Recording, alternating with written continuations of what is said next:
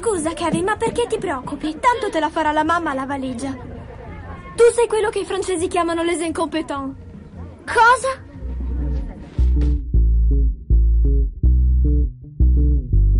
Ciao a tutti e bentrovati sugli incompetenti, il podcast di cinema per chi ha una passione smodata per i problemi audio.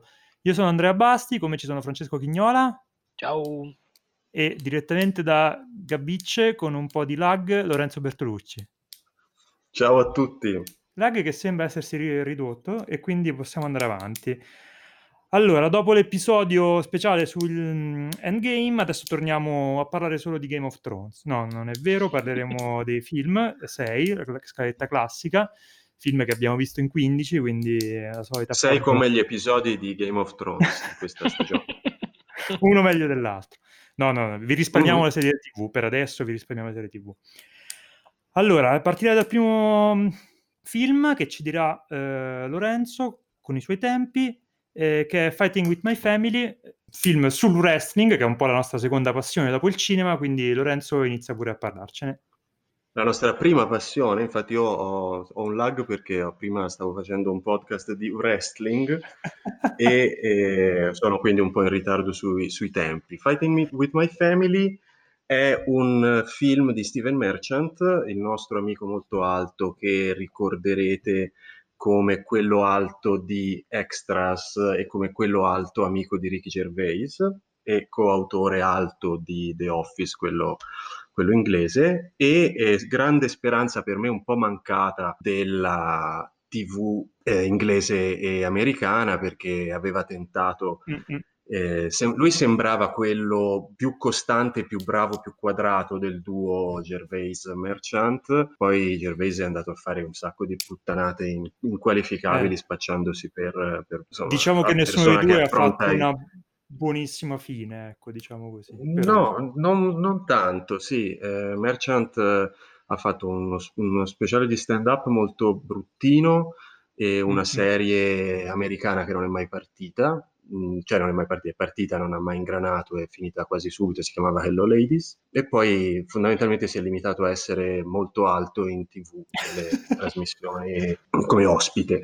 E ha fatto questo film che è un po' una ruffianeria caruccia che è fatta per piacere sia in Europa che negli Stati Uniti, c'è il wrestling ma c'è eh, un retroterra molto molto inglese ambientato a Norwich. Eh, è la storia di Paige, una um, vera ex wrestler inglese poi che è diventata famosissima negli Stati Uniti, interpretata da, da Florence Pugh, la lanciatissima... No, no, lì come si, si pronuncia. Super, super carina attrice di eh, Lady Macbeth e quella serie di Park Chan-wook che tutti hanno visto, mm-hmm. solo, di cui tutti hanno visto solo la prima puntata e poi si sono rotti le scatole.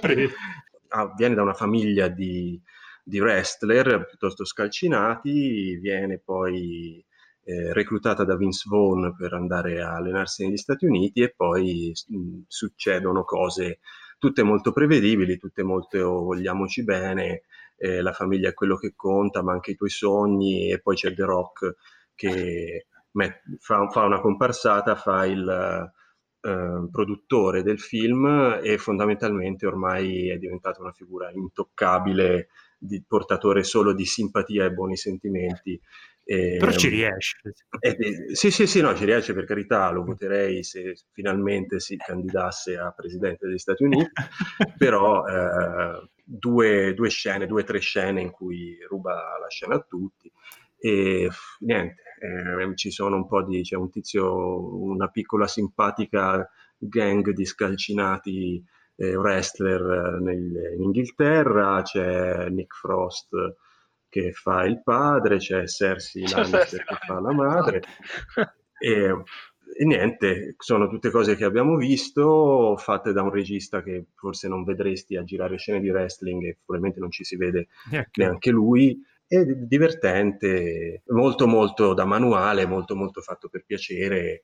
Sono quelle cose che lasciano veramente, quei film che lasciano molto il tempo che trovano, senza grossa personalità. Qui c'è proprio il, il manuale della commedia working class inglese unita al manuale del, eh, credi nei tuoi sogni, film sportivo, eh, poi eh, l'underdog che, che, che vince sulle, sulle, avversità, ci sono anche due cose, due che sovvertono un minimo gli stereotipi, eh, ma sempre in maniera così molto bonaria, molto appla- applaudite alla fine stronzi.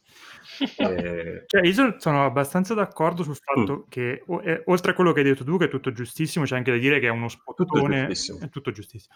Che è uno spottone mm. per la Lega Wrestling che mette i soldi, se non ho capito male, e insomma parla di, sì. se, racconta se stessa come un, un, luogo magico in cui eh, i tuoi sogni diventano realtà e, mentre invece... Sì, sì, vieni trattato benissimo, ti danno una bellissima stanza sulla spiaggia, anche se sei la, l'ultima arrivata. Eh, tra l'altro leggevo un po' di controversie sul film sul fatto che in realtà la storia di Page è un po', mh, soprattutto nella parte finale, che adesso si è ritirata mh, per degli infortuni, insomma, e non so se avete mai visto la, il servizio che fece lo speciale che fece John Oliver sulla Lega Wrestling, eh, insomma, sì. ci sono dei, dei lati un po' oscuri che ogni tanto mi hanno rovinato un po' il, il volemo sebbene, il tutto è bellissimo del film. Io sono stato un po' pochino più contento di te nel vederlo perché comunque secondo me, ehm, oltre ad essere eh, molto divertente, gli attori molto bravi, cioè Nick Frost si mangia abbastanza tutto e fa anche ridere vedere come alla fine i personaggi reali a cui sono ispirati sono quasi più eh, paradossali, più comici che, di quelli... Eh sì, che quelli caricaturali, sì. sì. Sì, sembravano che spingessero un po' tanto sul, sul lato caricaturale, in realtà eh, erano, sono effettivamente così queste cose. Però alla fine, appunto, scar- scartando un po' la questione del fatto che è uno spottone per la Lega Wrestling, una cosa di cui non mi interessa niente, anzi di cui penso anche male, il film devo dire che a me è abbastanza divertito, ha conciliato col mondo, cioè mi è scappata anche una lacrimuccia, cioè comunque funziona la sua parabola prevedibilissima e comunque il, gli stereotipi che sofferta secondo me lo, lo, fa anche in maniera gradevole quello sulle, sulle bionde sì. Ceme, diciamo non lo sì, fa esatto, in maniera forzata sì. e funziona bene ehm, il messaggio di fondo l'abbiamo visto centomila volte però non è raccontato male secondo me il fatto che comunque no no no non, non, si tira, cioè non, non, si tira troppo indietro nel raccontare comunque dei de, de, de, poveracci, degli outcast totali che insomma trovano riscatto in questa cosa.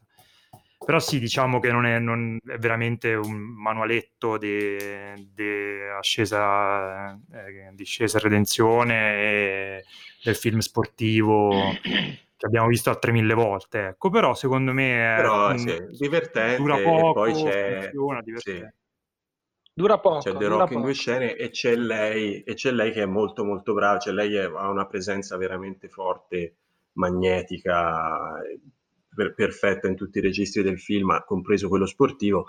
E credo che ora sia lanciatissima, sta facendo praticamente tutti i film lei, fa anche il prossimo di Ari Aster e mm. le vogliamo bene, brava. Continua così. Francesco, vuoi aggiungere qualcosa? No, avete detto più o meno tutto. Io, al netto dei, dei, diciamo, dei cliché su cui è costruita la storia, su quello che dicevate voi, cioè il manualetto del, del film sportivo, il film ho trovato molto divertente. Secondo me, proprio dicevate giusto che lei fa molto la differenza perché lei è presente in scena praticamente tutto il film e eh, lascia veramente molto il segno. Lei quasi sempre fa la differenza anche Lady Macbeth, che è un film secondo me non del tutto riuscito, lei comunque veniva fuori in modo veramente importante. Eh, che dire, mi sono divertito molto, alla fine ero contento, il giorno dopo ho detto vabbè, vediamo un altro film, cioè non mi ha lasciato questa, questa non mi è rimasto dentro, però lo consiglierei, un film che direi sì, se avete un'ora e 25 non sapete cosa fare e non vi sta sì. sulle palle i wrestler, perché no? E sono un pochino più critico, tra virgolette, su tutta la parte ambientata nel mondo del wrestling, non tanto perché sia difforme dalla realtà che sappiamo bene molto meno, molto meno serena di così, eh, ma perché sì, cioè, c'è proprio uno stacco in certe parti, eh, secondo me anche in quelle che riguardano The Rock, eh, in cui sembra di vedere un, uno sketch, come dire, si, si, esce un pochino dal film, un po' anche, sembra anche girato in modo diverso, non so come dirvelo, e ti fa uscire un po' dalla storia sua, che invece è una storia molto da film, pur essendo una storia vera. E per quanto riguarda le differenze con, con la realtà, eh, mi interessano solo fino a un certo punto. Sti cazzi, esatto.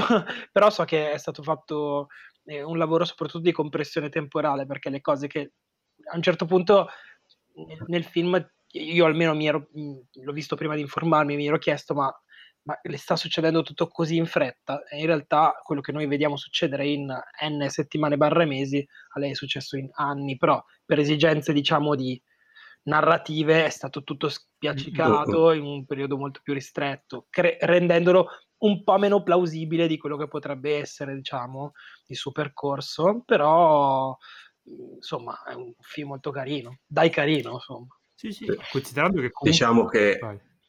è talmente, scusa, è talmente, aderisci talmente tanto al, al canone del film sportivo che alla fine ti fanno passare la sua grande vittoria come una vittoria sportiva di lei che primeggia sull'avversaria, quando invece sappiamo benissimo, e nessuno nel resto del, nel, nel, tutto quello che abbiamo visto prima del film lo nega, che eh, il wrestling è eh, costruito e le, si sa come vanno certo. a finire gli incontri, invece l'ultimo ma incontro viene fatto con... Ma non è... Ma...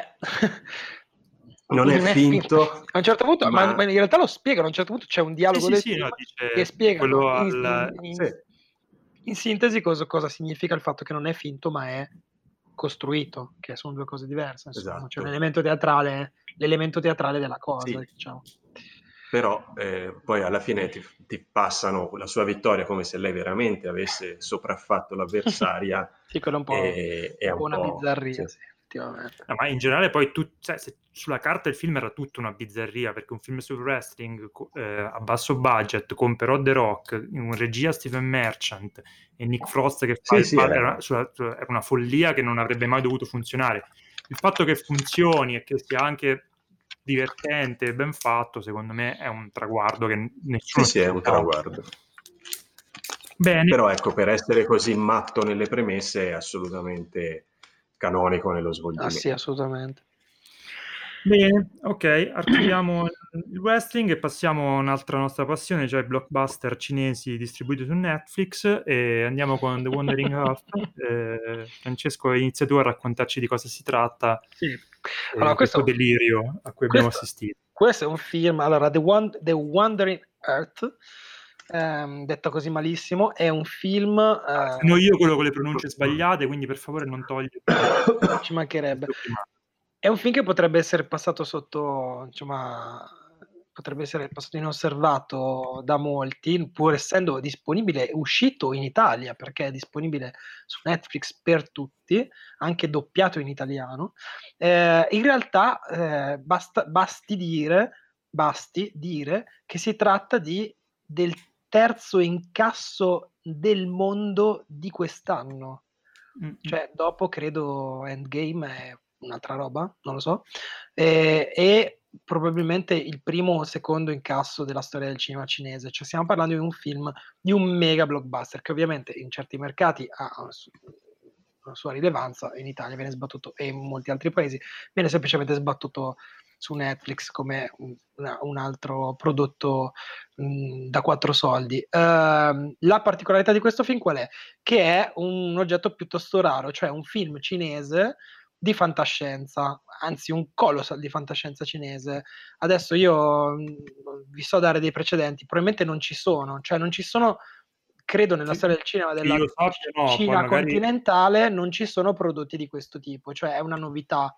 Eh, il, il, fatto che sia nuovo non vi faccia pensare a un prodotto particolarmente innovativo, perché in realtà si tratta di un colossal di fantascienza come negli Stati Uniti fanno da una vita e soprattutto come, fac- come, veniva fatto negli anni 90 e negli anni 2000 perché questo film è abbastanza modellato su quel tipo di fantascienza lì un po' catastrofista dei sì, vari è, Roland Emmerich, Emmerich, Roland Emmerich, ma anche, non so, mhmm, vabbè, diciamo l'esempio che viene citato più spesso è Armageddon per, per ovvi motivi, però potrebbe, potremmo mettere in mezzo, non so, The Day After Tomorrow oppure questo tipo di film. Allora, in realtà, mh, allora, il film è diretto da questo tizio che si chiama Frank Kuo, che non nominerò mai più perché non so come si pronuncia, non so chi sia. Eh, sono ignorante. Eh, comunque tratto da, in realtà da un romanzo cinese eh, di grande successo e racconta praticamente la premessa della storia è a un certo punto eh, nel, nel, nella Terra eh, la Terra deve, deve andarsene via dal, dal, sistema solare perché il Sole si sta espandendo e ci ucciderà tutti. Allora cosa fanno loro? Costruiscono tutti dei missili su un lato della Terra e li accendono tutti insieme e la Terra parte allontanandosi dal sistema solare. Ok. Voi non potete vederlo, ma c'è Lorenzo che sta ridendo. Quest- cioè, queste sono premesse anche soft rispetto a cosa succede poi nel esatto, film. Esatto, questa è la premessa soft. Il, il film che la storia che viene presentata dei, primi dieci minuti è questa. Io sono rimasto molto affascinato perché ci vuole del coraggio eh, per presentarla con quella serietà, soprattutto perché è un film estremamente melodrammatico in tutte le sue parti, ovviamente, come deve essere. E, e, quindi praticamente mh, è la storia di questa Terra che se ne va a zonzo per l'universo, solo che uscendo dal sistema solare hanno tutto un piano per cui per, per schizzare fuori dal sistema solare devono usare la eh, gravità di Giove. E, mh, però eh, sbagliano i calcoli, come sempre, e quindi si vanno a schiantare contro Giove. E quindi tutto il film è tentativo di, del, dell'umanità di non schiantarsi contro Giove, ma non di tutta l'umanità, tipo di 12 persone. Di 12 persone che sono in, in punti diversi e fanno dei film Fanno, ognuno di loro fa un, una tipologia di esatto. film diverso, un film, ruba un film diverso. Ruba un film diverso e fanno delle cose allucinanti. Allora, io non, non, voglio raccontarvi tutto quello che succede perché succede qualunque cosa in questo film. Eh, il, momento in cui, il momento più incredibile è quello in cui uno dei personaggi rivolge un, un enorme mi- mitra, se non ricordo male, in direzione di Giove e gli dice Giove, brutto bastardo! Questa è la scena più bella del film. Delicatissima. Delicatissima. Comunque, il film è eh, li, un tentativo. Io devo dire una cosa, il film è costato credo 50 milioni di dollari. È un film così, negli Stati Uniti costa 5 o 6 volte tanto. Mm secondo me li hanno spesi anche benino, perché comunque il film non fa una brutta figura da un punto di vista di effetti speciali, scenica e così. Eh, probabilmente secondo me avrebbe meritato anche un cinema, secondo me, cioè di, averlo, di vederlo in sala forse. Sì, perché, perché comunque, allora, comunque... un gigantismo che si perde un po' a vederlo su Netflix. Comunque forse. culturalmente è un oggetto molto interessante, è innegabile mm. che eh, cioè, se uno si interessa di, comunque di cinema asiatico, cioè, non dovrebbe saltarlo perché è la direzione che sta prendendo, eh, che sta prendendo il cinema cinese, che ricordiamolo adesso è il secondo mercato al mondo ed è il mercato più ambito al mondo. Eh, quindi Infatti, sicuramente... se, c'è, se, c'è, una cosa che a me preoccupa rispetto a questo è che eh, una roba così gigante, così importante, in realtà è tutta appoggiata su dei modelli vecchissimi, stravisti e cioè, in qualsiasi momento puoi dire questo è Emmerich, questo è, vuole, vuole, essere Spielberg, qua sta provando a fare il 2001 di uno spazio, salviamoci, aiuto. Ah sì, è vero, è vero. È roba... c'è, anche, c'è, anche, una specie di, di, di, parte narrativa in cui c'è un robot che impazzisce. Sì, sì c'è un HAL 9000 Quando lo che... parla tutto rallentato. Così. Eh. Eh, la citazione proprio sottile. Ehm, sì, sicuramente, allora non è un film molto delicato, è un film molto sbracato, è molto, me- molto melodrammatico, i personaggi hanno tutti dei rapporti, cioè, cioè a un certo punto ci troviamo nella, in questa astronave che deve attraversare tutta una parte di terra che è chiaramente distrutta eh, per raggiungere un altro posto e in questi personaggi qua c'è il tizio col nonno, c'è il nonno giusto? C'è sì. il nonno di questo, cioè c'è tutto una, un rapporto tra nonno nipote. In realtà mi dispiace no. Francesco, ma no, ti sei dimenticato un pezzo di trama importante. La ah, Terra, nel, suo certo, viaggio, certo. nel suo viaggio verso, verso, un nuovo sistema solare, è preceduta da una stazio- dalla stazione spaziale internazionale sì. che è stata modificata in modo da fare tipo da non so, la macchina con la roulotte dietro, cioè la porta avanti, la Terra, questa, sì. questa astronave la, la precede. Controlla che vada sono, tutto sono agganciate? No, no, no, no, no, no semplicemente spiana la strada, più o meno, controlla safe, che vada tutto È tipo bene. safety car. Eh, esatto, è tipo una safety car. Okay. Esatto, e quindi sulla, cioè, la storia si divide tra questa stazione spaziale in cui c'è il, il padre di uno dei protagonisti e sulla Terra c'è il figlio e il nonno che si aiutano per, per esatto. fare delle cose contro Giove, il diciamo nonno. così. E ah, ci siamo dimenticati di dire che l'umanità in tutto questo, ovviamente, loro, essendo andati, lont- essendosi allontanati dal Sole, cosa hanno dovuto fare? Hanno dovuto salvare l'umanità. E dove l'hanno messa? Sottoterra. Quindi sottoterra hanno creato un, un enorme, delle enormi città che sono sotto questi, mo- sotto questi missiloni, dove ri- ri- rivive l'umanità sopravvissuta, con delle scene un po' alla atto di forza, sì, a me mi è sembrato di mezzo tra l'atto di Forza e l'esercito delle scimmie, questa è stata la mia... Una cosa mia... così. Vabbè, comunque, tantissima roba dentro, non tutta proprio fatta molto bene. Eh, insomma, è un film abbastanza sbagliato per, per molte cose, però sicuramente un oggetto da, da, tenere in considerazione per vedere dove, cioè questo è un punto di partenza di un, di un probabilmente di un di un processo culturale che ci porterà magari a dei capolavori della fantascienza cinese, eh, oppure saranno tutti così, non lo so. Saremo sì, no, io sono, sono, vagamente meno entusiasta perché sì, fatto no, io entusiasta non sono, eh, cioè, no, diciamo me, meno sono divertito, intrattenuto, diciamo così. Ecco. Sì, perché è ingenuissimo per ecco. chi ha visto veramente tre film eh, fondamentali, quelli li copia tutti, è un, è veramente è bulimico, cioè si muove da un, da un set piece all'altro in cui esplode tutto, fanno cose assurde, tutto il rallentatore, e però non c'è mai, vorrebbe poi buttarla sul melodramma, ma se non hai mai costruito in nessun modo i personaggi, eh, fai un po' fatica anche a dargli, a prenderlo sul serio quando passa da appunto dobbiamo sparare a, a Giove, a, è morto questo personaggio, piangiamo tutti. Secondo me si fa un po' fatica lì. Però sì, è, è un po', secondo me, un po' goffo nel provare a fare queste cose. Nella sua ingenuità è ingenuo più che altro, quello è il suo grosso problema. Sì. Beh, sì, è il, e... tipo di film, è il tipo di film che, in cui, diciamo, eh, nel momento più cruciale per l'umanità in cui stanno salvando, la, insomma, cercando di salvare il salvabile, è uno dei personaggi che dice: Ah, papà, però io non ti ho mai perdonato perché mi hai lasciato quando ero piccolo. Così, cioè, succedono questo tipo di cose. Noi siamo probabilmente così, cioè, abbiamo stato un po' cinici, una volta queste cose ci divertivano, poi hanno smesso di divertirci, hanno cominciato a infastidirci, poi abbiamo cominciato a trovarle ridicole e adesso non dico che non le facciamo più, ma non, non sono di più il canone, ecco. Mm. Ok, sì, diciamo, cioè più, insomma, più interessante che bello, ma insomma, se volete dargli un'occhiata è lì su Netflix. Eh... Sbattuto lì, potete... senza... come se non ci fosse, ma c'è. Sì, esatto.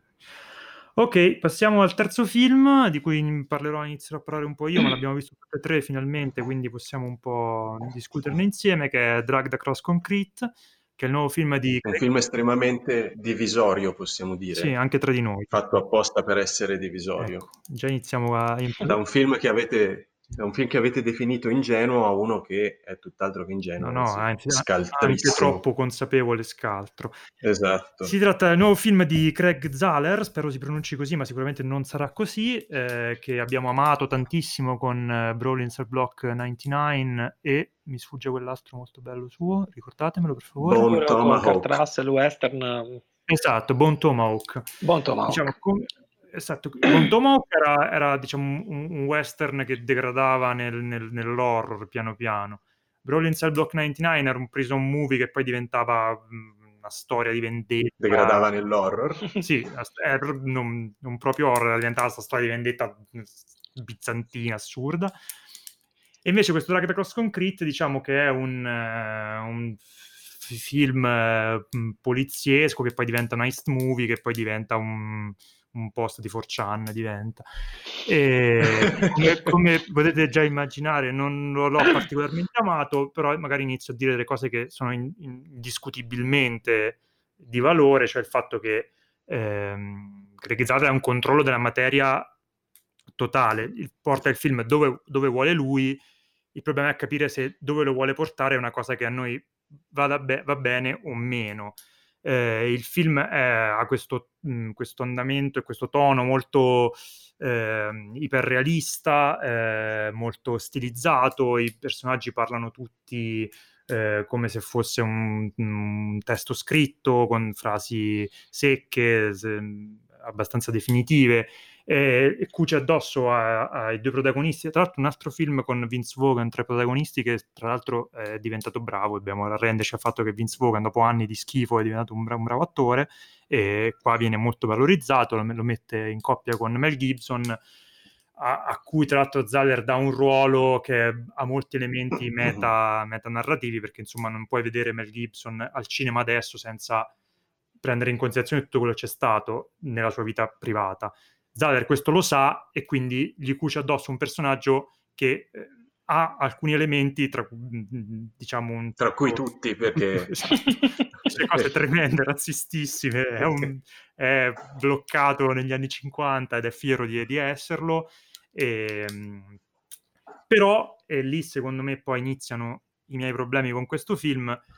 Il personaggio di Mel Gibson, anche se voi non sarete d'accordo, è un po' l'eroe del film, l'arco narrativo lo redime, quello che vuole fare alla fine in qualche modo, senza spoilerare niente, riesce a farlo e considerato che le motivazioni all'interno del film del suo personaggio e in parte anche quelle di Vince Vaughan sono molto problematiche perché fondamentalmente è un film in cui gira tutto attorno ai soldi. Si tratta di due poliziotti eh, sospesi per, per um, hanno menato uno. Aver, trattato in maniera violenta un, un, uh, un sospetto. Eh, si, si, trovano a essere costretti a um, fare una rapina eh, per eh, risolvere alcuni loro problemi economici. Quelli di, del personaggio di Mel Gibson riguardano il fatto che la sua famiglia eh, non ce la fa più a vivere in un quartiere che è diventato eh, abbastanza problematico a causa dell'immigrazione, esatto, pieno di neri. Viene detto abbastanza esplicitamente da, persona, da, da, da un personaggio che, che, è la moglie di, di, Mel Gibson. E quindi le motivazioni che spingono... Non sono immigrati, sono neri, eh? Sono neri, sì, sì, sì. Ho detto immigrati? Eh, eh, sono sì. neri. Sì, è vero, no, eh, sono andato in cortocircuito. e, quindi le motivazioni di questi personaggi sono quantomeno problematiche. Eh, il film però è girato incredibilmente bene, ti tiene incollato all'inizio e alla fine perché comunque ha un, un suo andamento tutto suo, m- molto particolare ma comunque magnetico. Secondo me ha degli inserti un po' strani, poi magari ne parleremo di, quel, di una sorta di, di, di, cortometraggio all'interno del film eh, che stona un po' con, con tutto il resto ha questo tono un po' da vi voglio provocare, vi sto provocando, sono consapevole del fatto che vi sto provocando, quindi vi do continuamente di gomito, però vi faccio vedere come, come si fa a fare questa narrazione tutta molto meta. E ehm, alla fine, secondo me, mi crea dei problemi col fatto che la sua provocazione su di me ha funzionato e mi ha fatto particolarmente arrabbiare. Quindi sono uscito da, da, da questa visione abbastanza provato, eh, arrabbiato di vedere questi talenti, questa capacità di, di messa in scena, questo, questa gestione degli attori mh, perfetta, questa, questa, idea di cinema fortissima e, e, e, assolutamente personale, buttata in una provocazione che appunto trovo nei, nei, nei, nei forum online, non, non, me la voglio trovare al cinema. Adesso ditemi perché sono in errore, Francesco parti tu perché so che sei critico con quello che... No, no, no assolutamente non, non, penso che tu sia in errore. Eh, come dici tu, penso che Zahler sia riuscito nella sua impresa, cioè di solleticare, per quanto riguarda la sua, la sua, parte di troll, cioè lui mettiamolo come troll e come regista, come se fossero due entità separate. Nella sua, eh, nella sua esistenza come troll ha, eh, ci ha preso perché ha tirato fuori delle cose che sono che sono, che sono su cui avevi, avevi, delle sensibilità particolari, le ha solleticate, ti ha fatto incazzare e quindi la sua parte troll è 100% riuscita. Eh, dal punto di vista, eh, diciamo, generale però di come il film è costruito, di, di quello che racconta, di quello che sono i personaggi, che comunque sono loro due, ma ce ne sono anche altri, poi c'è tutta una storia, c'è tutto un contesto che viene raccontato eh, che gira intorno alle vicende di questi due, secondo me la parte che ti ha solleticato di più, cioè quella riguardante questo, questa difficoltà di vivere in un quartiere dove ci sono dei neri che molestano la figlia ehm, quando torna a casa, oppure il fatto che loro sono del... che, uh, che non possono menare i, pol- i sospetti una volta che bello che i tempi in cui potevamo menare i sospetti eh, secondo me sono una piccola cosa che caratterizza un personaggio che è fatto di tante altre cose e secondo me lui ha, tu, si prende tutto il tempo per disegnarlo, eh, lo disegna molto bene, secondo me, quello soprattutto quello di Mel Gibson, perché quello di Miss Vogue è un po' di appoggio, anche se comunque lui ha una sua storia più, diciamo, um, romantica, eh, però il protagonista, diciamo, assoluto del film è, è Mel Gibson, mm-hmm. eh, secondo me. Ehm, riesce a disegnarlo bene facendo, eh, utilizzando gli strumenti di cui, di cui è, secondo me, maestro, cioè la messa in scena, il ritmo e uh, un'idea di cinema che è fortissima, come dicevi tu, e uh, non cede a compromessi pur essendo in realtà inserita all'interno di un, un discorso che nel poliziesco americano va avanti da 40 anni, cioè figlio di, del, del poliziesco degli anni 70, anche se era fatto, raccontato in un modo completamente diverso. Ehm, io penso che l'aspetto, eh, l'aspetto fastidioso, sgradevole dei personaggi non, non intacchi assolutamente la qualità del film, che secondo me è eccezionale il, e sono contento, tra virgolette, che si, si possano raccontare un, dei personaggi così eh, senza dover per forza appunto eh, cedere a compromessi per in nome della correttezza politica. Questo non voglio dire che il film sia che sia giustificabile quello che dicono, come lo dicono, come lo fanno, no, sono, secondo me vengono ritratti in un modo in realtà piuttosto distaccato e alla fine non c'è redenzione perché beh, non voglio raccontare come va a finire, comunque secondo mm. me la redenzione non c'è, eh, c'è nemmeno nei confronti di personaggi che sembrano ritratti in modo più positivo, in realtà c'è un finale che è piuttosto cinico in questo senso, sempre riguarda i soldi, perché tanto si torna sempre lì. E come tu dicevi all'inizio, alla fine qui eh, neri, bianchi, eccetera. Il discorso qui è un discorso di, di, di, soldi e che cosa fanno i soldi nella tua vita, cioè è, intorno a quello che girano soprattutto, che gira soprattutto il film. La questione degli ideali, dei discorsi che fanno i personaggi viene in secondo piano. E comunque sono tanti piccoli tasselli di, persona- di personaggi che uh, molto più molto, mh, mm, molto ben ritratti, secondo me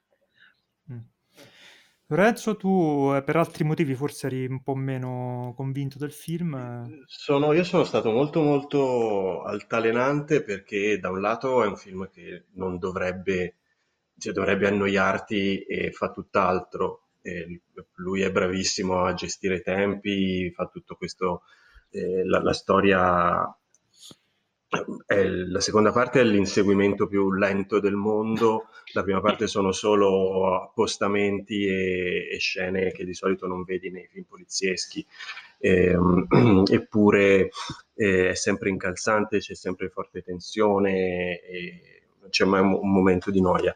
Eh, la sgradevolezza dei personaggi il nichilismo spintissimo nel rappresentare la, la vita di queste persone, delle loro convinzioni, eccetera, alle volte è troppo... A me quello che dà fastidio di, di questo regista, mai come mai mi ha dato fastidio quanto in questo film, è rarissimo mi, che mi, mi capiti di incazzarmi veramente con uno che ha scritto e diretto il film che sto guardando, eh, che mi sembra che alle volte si faccia veramente prendere la mano dal suo nichilismo e scivoli in, una, in un essere soltanto stronzo per il gusto di esserlo, compiaciuto di esserlo e, e cattivo e con i suoi personaggi non per raccontare qualcosa, non per raccontare un personaggio, ma proprio perché per accumulare nichilismo su nichilismo e, e cre- farsi un po', un po' bulletto perché eh, la, c'è tutto quell'intermezzo sul personaggio di chi è?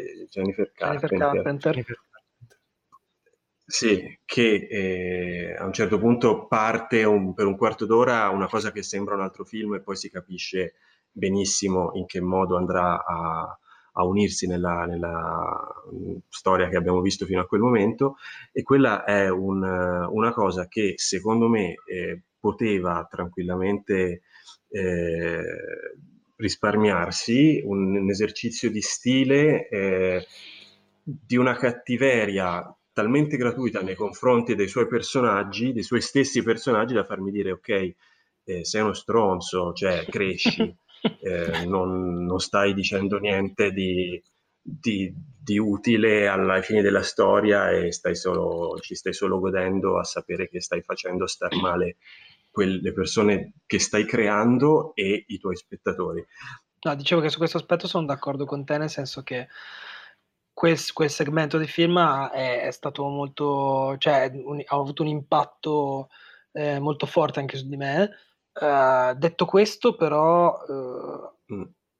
voglio dire, non mi, ha infastid- cioè, non mi ha infastidito, mi ha riportato all'interno del discorso che lui faceva più generale, anticipando forse in qualche modo quello che avrebbe poi raccontato mm. verso la fine. È vero che è molto compiaciuto, è vero che è un gran bullo, è vero che è uno stronzo, cioè rientra poi sotto la tua categoria registi stronzi al 100%. Eh, però mm, non mi ha dato così fastidio. È vero che se non l'avesse fatto il film non avrebbe perso o guadagnato niente, cioè nel senso poteva tranquillamente tagliare quel, quel, quarto d'ora il film avrebbe, sarebbe andato per conto suo e forse tu gli avresti dato mezza stelletta in più.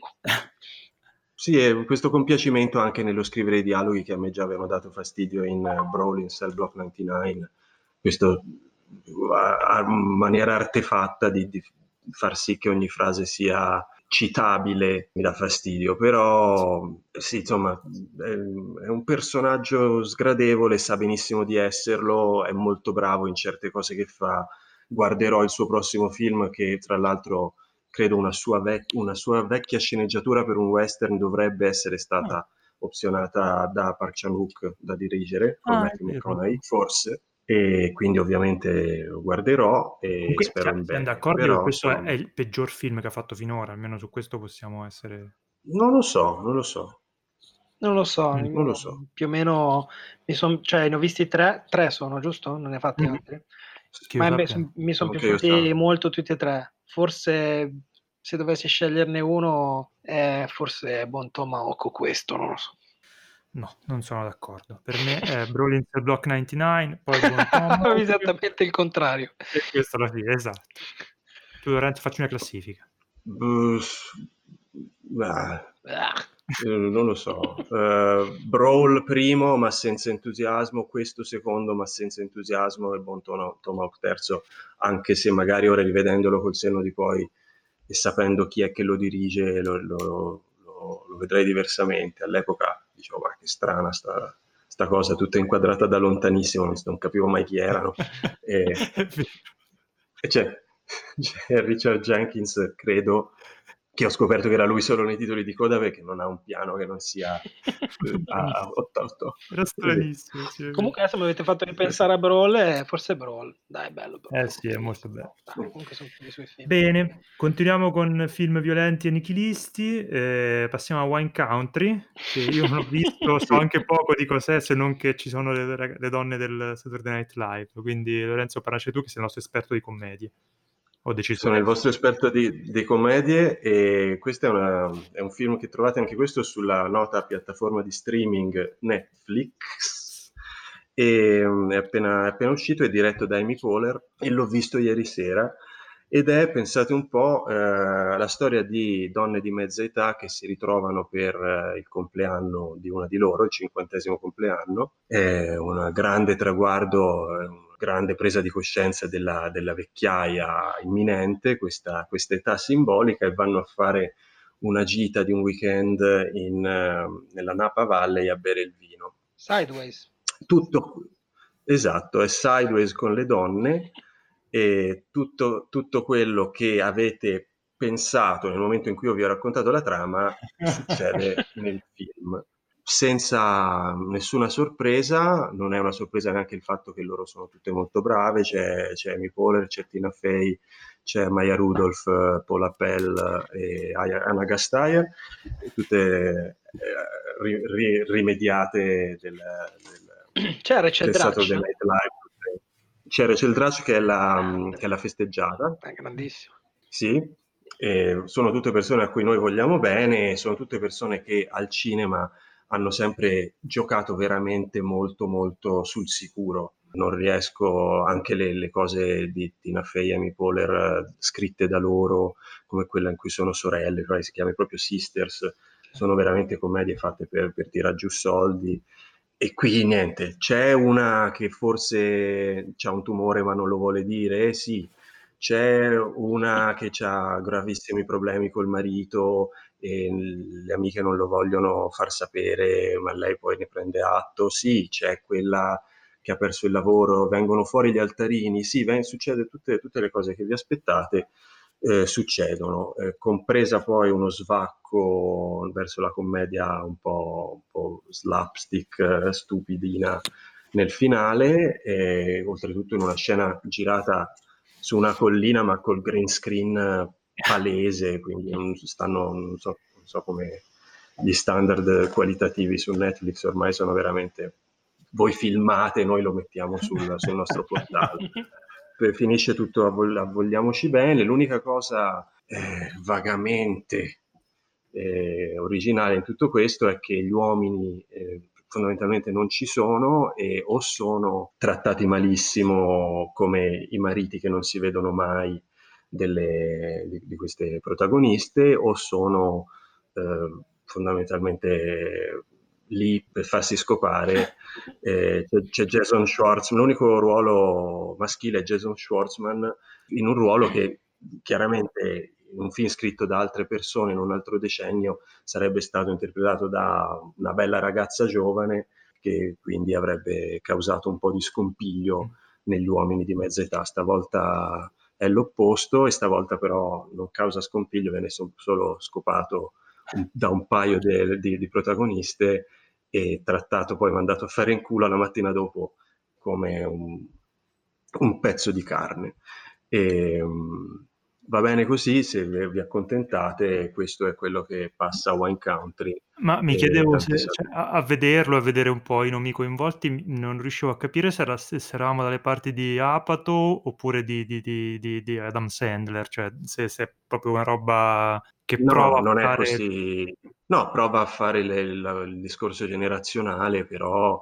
Eh, cioè non stupido, non buttato, sulla, non buttato in caciara, eh, anche se alla fine è un po' più buttato in caciara di quanto non voglia far credere di essere. Ecco. Eh, veramente lascia molto il tempo che trova, guardatelo sull'aereo, un film da guardare sull'aereo. La gag più bella che ti ricordi? Così poi chiudiamo in bellezza. La gag più bella che mi ricordo è che loro a un certo punto si ubriacano e sono, fanno un sacco di cose stupide perché sono tutte ubriache. Originalissimi. Bello. Sì. Bene, riprendiamoci velocemente One Country, andiamo sul film vagamente diverso. E ce ne parli tu, Francesco, del sofisticatissimo High Life di Claire Denis. Spero che Beh, praticamente un remake di Wine Country, stesso tono, esatto. stesso cast. Eh, no, allora, High Life è un altro che questa, questo giro mi rendo conto che mi toccano solo i film di fantascienza. È un film della. Parlo fantascienza ci vuole proprio del, sì, del esatto. coraggio. Fate Vabbè. conto che sto facendo le virgolette con le dita. Eh, è un film di fantascienza eh, di, di, questa regista francese che si chiama Claire Denis, eh, è il suo primo film in inglese, non so se sia una produzione, credo una coproduzione internazionale comunque, non solo, non solo francese, è il suo film più ricco diciamo della sua carriera, è il suo primo film di fantascienza, tra virgolette, e, ehm, ed è praticamente la storia di un... Cioè, il film comincia con quest'uomo uh, con quest'uomo che è Robert Pattinson. Ve lo ricordate Robert Pattinson? Ecco, Robert Pattinson, futuro Batman forse, ehm, che si ritrova, che scopriamo essere su questa astronave che sta andando da qualche parte in compagnia di eh, una bambina molto piccola e basta. E eh, il resto del film, diciamo, ci racconta che cosa è successo, come, come siamo arrivati qui con il più classico dei, dei flashback uh, si prende il suo tempo per, per raccontarcelo, quindi abbiate molta pazienza perché ce ne vuole, uh, però uh, pian pianino ci arriviamo. Ehm, non ve lo posso anche raccontare perché non è un grande spoiler, in poche parole questa è una, è una, è una missione, un'astronave che viene mandata in, stata mandata in missione per esplorare un buco nero fondamentalmente, che è abbastanza anche abbastanza attuale. È il tema. meccanismo per poter fare il cacchio che ti pare senza che nessuno poi si preoccupi di una trama coerente. Sì, esatto, ti è piaciuto, vero Basti? Moltissimo. Eh, moltissimo. E è stata mandata questa astronave a esplorare bu- a raccogliere l'energia del buco negro, vedere quantomeno cosa succede quando ti ci ficchi dentro, ok? Eh, visto che comunque sulla Terra nessuno vuole buttarsi dentro un buco nero perché chi te lo fa fare, allora loro hanno detto chi possiamo mandare? Mandiamo i condannati a morte. E quindi praticamente i, i personaggi di questo film sono dei giovanissimi condannati a morte, perché quando sono partiti erano tutti molto giovani, che vengono mandati in questa missione suicida insieme a questa, questa dottoressa che è interpretata da Juliette Binoche, eh, che eh, è lì perché ha fatto qualcosa di molto brutto, che non diciamo. Mm-hmm. Eh, e basta, questa è la promessa del film. Ora voi vi immaginate una cosa tipo Interstellar, per esempio? No, assolutamente no. Eh, in realtà è un oggetto stranissimo perché è un film estremamente diciamo, non so se dire profondo, pre, profo, profondo pretenzioso nella, in egual misura, eh, che butta dentro una quantità di riflessioni su praticamente qualunque tema, eh, però eh, sia con un, un, approccio legato, credo probabilmente a temi attuali come non so, la condizione delle dei carcerati, non lo so, può mm. essere. Allora, io, senti, sta, senti sta cazzata. Sia cose è il film che girerebbe Sorrentino se dovesse fare un film di fantascienza. povero, non... Sor- povero Sorrentino. Eh, e, però, però, Sorrentino farebbe delle gran feste su quell'astronave, invece sono tutti tristi, sono tutti tristi come la morte. Ehm, anche perché poi dopo sappiamo che muoiono tutti perché all'inizio c'è solo lui, quindi in qualche modo ci arriviamo. E diciamo che eh, c'è questa particolarità eh, di questo film che eh, il, il, ruolo centrale, poi ce ne parlerà anche Andrea più diffusamente, il ruolo centrale del seme maschile all'interno di questo sperma. sperma all'interno di questo film lo sperma ha un ruolo narrativo molto forte che non voglio spoilerare, anche se nessuno di voi guarderà mai questo film, eh, però diciamo che c'è tanto sperma, sia raccontato che visto, ma si, sia es- ma si vede, si vede anche si vede, si vede un bel po' di sperma. Adesso mi spiace per Claire Denis che sicuramente mh, era chiaramente mo- intenzionata a fare un film molto serio. Eh, il film è molto molto molto serio adesso noi ridiamo perché effettivamente è anche un film molto facile da prendere in giro eh, ma in realtà non ha nessuna intenzione di essere ironico in nessun minuto dei suoi 150.000 eh, anzi è proprio un si fa cioè, fa sul serio. E, vi dico solo che a un certo punto, cioè la scena, alla scena cult di questo film, quella che entrerà probabilmente negli annali, è una scena in cui Juliette Binoche entra in questa stanza che viene chiamata, ve lo giuro, fuck box. Eh, e in questa stanza uh-huh. Juliette Binoche uh, fa delle evoluzioni tipo toro meccanico su una sedia da cui esce un dildo. Uh, okay. E perché questa stanza esiste per, um, per sfogare le loro pulsioni sessuali in, una, in un ambiente in cui de- devono in qualche modo sfogarle. Non mm. vedo altra, sì, sì. diciamo così. Poi non si preoccupano neanche poi di, di, spiegare tantissimo, anche perché il film comunque ha un andamento molto onirico, va sì. avanti e indietro con, con la cronologia degli eventi. Questo, Insomma, questo, sì, questo l'ho anche molto apprezzato, perché in realtà il film a me non è, dispia- non è dispiaciuto come sembra, eh, semplicemente crede di essere molto più bello di quello che è, ehm, secondo me, e cu- mi piace molto questa cosa per cui sei eh, completamente disorientato da un punto di vista temporale e si sposa bene al fatto che loro sono fuori dal sistema solare, sono fuori dalle nostre coordinate temporali, quindi in qualche modo è coerente che la narrazione non abbia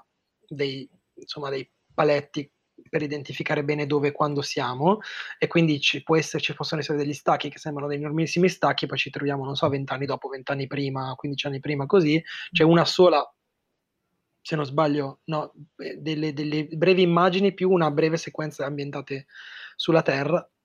Tra l'altro ho letto girate in 16 mm, mentre il film nello spazio è girato in Ah. digitale. Eh, questa cosa è una curiosità assolutamente vacua. Mm. E, mm, eh, cosa stavo dicendo? Non mi ricordo. No, no, che tu dicevi che giustamente il fatto di... cioè c'è una motivazione narrativa per cui il film ha questo andamento Ah, sì, sì, no, no, è coerente, cioè ci sta, ci sta, interessante. Così poi c'è una, c'è una soluzione a un certo punto del film, verso la fine, eh, succede una cosa che ti fa pensare che il film prenda una piega un po' alla, non dico Interstellar, ma non so, alla Another Earth, per esempio, cioè un bel paradosso, cioè c'è un buco nero, buttiamoci dentro un paradosso, che comunque è sempre divertente, mi piace quelli della nostra generazione i paradossi. Invece no, niente, proprio serio eh, fino alla fine, e poi c'è un finale che ovviamente, come tutto il resto del film, non, non, Si non- capisce non si cap- cioè non- ti lascia, Sì, no, lascia, eh, lascia completamente aperta l'interpretazione allo spettatore, che è un modo di fare, per carità, è un modo di raccontare le storie, eh. si possono raccontare ma- così o si possono raccontare in un altro modo. Io alla fine ho detto, beh, ok, hai fatto il tuo film, non ci ho capito, ho capito forse dove volevi andare a parare per alcune cose, ma secondo me non è proprio a fuochissimo il film. Secondo me è Sì, partita sì, cioè, con ma- un'idea, poi ha perso un po'. Io non, non- vado neanche a criticare, cioè perché comunque si vede che c'era eh, l'idea di eh, portare, di usare la fantascienza come stampella in realtà per poi parlare di temi molto tanto universali quanto vaghi, però è, è esatta- cioè, si vede che è esattamente quello che voleva fare. Secondo me quello che un po' mi infastidisce è che c'è un forte mancanza di rispetto per il genere in cui ti sei infilata, però da, una- da un, da un regista che ha palesemente, io non ho visto altri film di Claire Denis, ma che ha palesemente comunque un, un intento un po' di sconfinare nel, nel- nel- da una parte nella video art, dalla, dall'altra insomma in una narrazione un po' eh, altissima nel senso, quindi come dicevo prima è una puttanata, però nel senso eh, ho visto un po' come un incontro tra Sorrentino e mm, mm, Matthew Barney, come si chiama quello lì? Matthew? Barney. Eh, io odio entrambi, quindi mi sono trovato molto male, però riconosco che comunque eh, il film ha, ha Pattinson, eh, vede in Pattinson un, un interprete straordinario, è sempre più bravo quel ragazzo. Sì, E comunque tec- un, an- anche rispetto a quello che mi sono dimenticato di dire di Wandering Earth, che ehm, con tutti i soldi che ci hanno messo, con tutte le cose stilisticamente e eh, visivamente è piattissimo e non ha nessun tipo di carattere suo perché è super generico. Questo invece ha un- una sua estetica, un suo carattere e, e quello è un merito che il film ha. Personalmente non ho più la pazienza e la sensibilità per star dietro a quelle che non, non dico che siano masturbazioni mentali, però lo dico, e non ha toccato temi che mi hanno visto in- in- coinvolto particolarmente, per cui dico questa roba non fa per me, non che sia un brutto film, qualcuno sicuramente troverà interessante, avrà tutte le ragioni per farlo, eh, brava, continua così, ma i tuoi film non li Sì, vedrò mai più. sì, beh, Madonna, è toccata a piano. Ehm, sì, non ho niente da aggiungere in realtà. No, in realtà il film è stato accolto molto bene, cioè, Sì, sì, no, ma infatti è, io- è- è palese che abbia un... nella mia, nella mia, nel piccolo della mia della community, diciamo, di, di gente che seguo, che guarda film, dà le stelline, cose così, è abbastanza diviso, nel senso, c'è gente che ha fatto schifo, gente a cui è piaciuto tantissimo, pochissimi, quelli a cui, come me, è piaciuto, però appunto, cioè, mh, capito, le ambizioni che ha sono sm- smodate, secondo me. Eh, Sì, cioè, e ci non- sono molte parti del film in cui ho detto, beh, figo, figata questa cosa qua, ma esattamente che cazzo, cioè, cosa stiamo, di cosa stai parlando? Cioè, o tutto o niente. hm? No, guarda, hai citato giustamente eh, Another Earth, per cui se io voglio andarmi a vedere quel tipo di fantascienza un po' con eh, la voglia di fare una roba più alta, di buttarci dentro un po' di esistenzialismo, vado lì. Questa roba qui non, non fa per me, diciamo così. Lorenzo, ti è venuta voglia di vederlo, a sentirci parlare di questa cosa? Abbiamo parlato molto meno di sperma di quello che io Sì, immaginavo. io volevo parlare solo di sperma. Sì, infatti mi avevate allettato con, eh, con questo tema e poi sono rimasto a ascoltarvi e non No, avete mai più parlato. Non avete mai eh, più cioè, toccato cioè, lo che- sperma. Ma, secondo te, Andrea, Invece loro, loro lo fanno parecchio. quando, quando fanno nel fuck, quando fanno nel fuck box e poi alla fine esce tutto quel liquidino bianco da, fuori, da dietro la porta, quello è sperma secondo te? Eh, sì, sì, mi sembra che lo dica. Ma No, sì, eh, ma- ma lo tantissimo- no, ma perché quello è tantissimo sperma. Cioè, Lorenzo, non hai No, idea, no, infatti. non hai idea, un, fiu- un fiumiciato, un bigagnolo di sperma. Ma infatti, secondo me, anche quella roba, cioè, è, è- riconosciuta che eh, rende molto quel tipo di sensazione tattile che Sì, non lo so, mi viene in mente esatto. Cronenberg, Ti cioè quell'idea sembra- lì. da- Ti sembra di, di mettere le mani, le mani sperma. nello sperma per due ore. Ti sembra di essere lì. Ti- Ok, riproviamo dopo alcuni problemi audio che abbiamo avuto perché non possiamo stare senza e andiamo con l'ultimo film di Neil Jordan, Greta, eh, thriller che vede come protagonista Chloe Moretz, ehm, in una storia un po' forse già vista eh, di una ragazza di buon cuore. Certo ci ha sentito. Tra di noi ci ha sentito, è la terza volta che la ripeto, eh, di questa cameriera newyorkese di buon cuore eh, che vive con una ragazza invece un po' più cinica e sgamata, che viene presa di mira da... mh, entra in contatto all'inizio quasi per caso, sembra per caso, con il personaggio di Isabelle Huppert, che invece si rivela un po' più inquietante di quanto sembrava nei primi cinque minuti, perché nella successiva ora e mezza in realtà è il, il cattivo di questa, di questa storia, perché inizierà uno stalking che poi avrà dei risvolti mm, leggermente più violenti. E mm, diciamo che il, il film non è esattamente questo eh, gioiellino inaspettato, beh, in- imbocca una strada abbastanza già vista, lo fa in maniera molto meno raffinata di quello che mi era sembrato guardando il trailer e eh, guardando un po' le persone coinvolte. La, la presenza di Isabelle Huppert sicuramente eleva il film sopra la mediocrità in cui sembrava un, un attimino destinato, perché comunque il suo personaggio, pur essendo un po' caratterizzato a ma- manone, insomma, scritto col pennarellone grosso, è in realtà... Cioè, le- la, cosa, cosa c'è? No, no, niente. No, Eh, no. sono contento che hai detto Manone.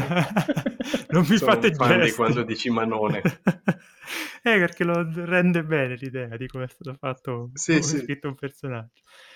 E mm, insomma, dà un po' più di valore a un film che, che poi eh, in realtà non, non- non mi sembra che ne abbia più di tanto. Poi Fran- Francesco ne parlerà un po' meglio di, di quanto ne possa parlare io. Confermo quello che avevo detto nel primo episodio, cioè che Chloe Moretz secondo me è sempre più scarsa e in questo film lo conferma facendo un po' la vittima eh, stereotipatissima e tutta urletti e sguardi terrificanti che però non, non- non- non ha veramente niente di, di- di- delle promesse che sembrava far intravedere all'inizio della sua carriera. E diciamo quindi il film io ho veramente molto poco da dire anche perché l'ho visto un po' di tempo fa me ne sono completamente dimenticato cosa che non, non- non può- non- dà molto a suo favore eh, perché comunque è dimenticabile, è un thrillerone eh, abbastanza anni 90 nell'impostazione e nello svolgimento che insomma va via abbastanza mh, fre- cioè si- ci si dimentica abbastanza subito e va via abbastanza spedito anche perché ha la fortuna che è un nostro leitmotiv ormai di durare molto poco e questo è sempre un, un punto a suo favore. Francesco se puoi integrare perché ho veramente parlato molto poco e molto male, eh, ripetere le cose che noi abbiamo sentito ma che il nostro pubblico purtroppo ancora non ha avuto modo di godere. No, se poi ripeto quello che hai detto tu. Eh, no, in realtà, in realtà mh, sì, hai ragione a dire che il film è, diciamo, nonostante le premesse, cioè quelle di un regista comunque di grande mestiere come il Jordan e un'attrice insomma, molto insomma, grandissima come Isabella Huppert, alla fine il, il- il film è abbastanza standard, nasconde la sua, la sua medietà sotto, questi- sotto questo aspetto, ehm, però devo dire che fila abbastanza bene, eh, chiaramente l'Huppert è, uno degli elementi più forti, più forti del film, eh, ha almeno un paio di cose un po' sorprendenti. La prima, il fatto che prenda una piega abbastanza, diciamo, brutale da un certo punto in poi, eh, nei confronti di, di, del personaggio di Chloe Moretz, anche se non voglio dire, non voglio svelare di più. Eh, sicura, la seconda la dirò dopo, però prima voglio dire che ehm, in realtà trovo molto efficace eh, come è costruita lo, come è costruito lo svelamento del personaggio di The Blue Pearl e un po' mi spiace che fosse il trailer del film, nel senso che mm. nel trailer del film noi abbiamo visto tutto, cioè abbiamo visto la cosa più figa del film. Cioè, la ragazza trova una borsa in metropolitana. Sì, che avviene anche avviene nel primo quarto d'ora del film. Sì, esatto, va a, casa di questa, va a casa di questa signora, eh, fa amicizia con questa signora, che è una signora francese, con una, una, una figlia che è a Parigi, c'è una storia tutta sua. E poi a un certo punto apre, un giorno va a casa sua, apre un comodino e trova una serie di borse, che sembra un po' lo sketch dei Monty Python, quello sui, sui lattai. è una versione un po' eh, truce di, di, di, quello sketch lì, però in realtà è mo- cioè, molto forte. Quando succede, anche io che avevo visto il trailer, mi sono un po' casato e ho detto, beh, figata questa. Poi dopo il film effettivamente prende una piega che è molto già vista, come dicevi tu, abbastanza anni 90, nel senso che questo è il tipo di film che negli anni 90, negli anni 90 veniva fatto a nastro, con varianti di la persona matta col botto di turno era, non so, o la vicina di casa o l'amante. Rebecca De Mornay. Con la Rebecca De Mornay, esatto. Um, eh, quindi, insomma, è una, è una, variante di una cosa che abbiamo visto tante volte. Il film di per sé è abbastanza innocuo, funziona fino alla fine. La cosa che ho trovato più, che mi ha colpito di più invece è il personaggio di Michael Monroe, che è eh, la, chi ha visto It Follows non si può dimenticare la sua faccia, un'attrice ancora abbastanza emergente, ma speriamo che diventi presto una mega superstar che fa 12 film all'anno, eh, che, a cui è affidato il ruolo dell'amica, dell'amica ricca, quella che in un film mm-hmm. di questo tipo generalmente è la prima che viene fatta fuori, eh, se non quello di colore o lei, insomma uno dei due. Eh, e secondo me il modo in cui viene raccontato questa, questo questa, questo personaggio è abbastanza sovversivo rispetto a quello che viene fatto nel genere di solito ed è insieme a Isabelle Huppert l'altro motivo per cui vedere questo film. Sono due, sono con le Moretz, poverina, tu la tratti sempre male perché sei cattivo dentro. In realtà eh, fa quel che può, certo, non, è, non, non, ha mantenuto tutte le promesse mm. che, aveva, che, aveva, che ci aveva fatto quando è uscito Kick-Ass, però mm. Dai poverina, sì. sei troppo cattivo. Sì, cioè, nel tentativo numero uno di questa registrazione avevi anche sottolineato il fatto che, eh, anche questo effettivamente me l'ho dimenticato, ma poi in realtà sul momento avevo apprezzato il fatto che il finale avesse insomma abbastanza um, il coraggio di andare nelle zone un non dico proprio gore, ma comunque con un sì, po' di. Sì, sì, beh, c'è un momento, c'è un momento in cui, c'è un momento in cui cioè, c'è un, una scena in realtà abbastanza platterina, niente di che. Sì, il personaggio di Isabelle Huppert, devo dire che Isabelle Huppert è molto meglio del suo personaggio. Questo personaggio a un certo punto diventa proprio il classico cattivo caricaturale che non muore mai, si rialza sempre, queste cose sì, qua. Sì, sì, Però, insomma, il film si fa vedere. Certo, Neil Jordan ha fatto... dire che ha fatto film migliori è un eufemismo, insomma, ha fatto mm-hmm. grandi film, questo non è uno dei grandi film di Jordan. Sì, sì, per me infatti è stata una delusione perché comunque le premesse erano interessantissime. La, la medietà di questo film è una roba che forse non, non mi aspettavo. Ecco, avrei preferito una roba più coraggiosa e meno riuscita piuttosto che questa piattume abbastanza prevedibile che dal minuto uno capisci dove vuole andare. E tranne quella cosa che dicevi giustamente del personaggio di lei, che, mh, mm, della, della mh, mm, coinquilina che un po' si scarta le aspettative stavolta non se lo spoilerò come ho fatto prima, e... però per il resto sì, è veramente una roba abbastanza dimenticabile. Vabbè, comunque Lorenzo, Lorenzo, l'obiettivo per il settimo episodio degli incompetenti è trovare un film che piaccia a Andrea Basti. Perché ah no, non è vero, ho parlato tanto... Beh sì, Cosa non gli è piaciuto oggi? Niente, non gli è piaciuto, non gli è piaciuto niente, nulla. Tutto Però fai, fai, fai, no, gli è, pi- gli è piaciuto, gli è piaciuto White Fighter with, with My Family che invece esatto, avrebbe dovuto non piacere. Perché sono una persona di buon cuore, a differenza voi. non ne azzecchio.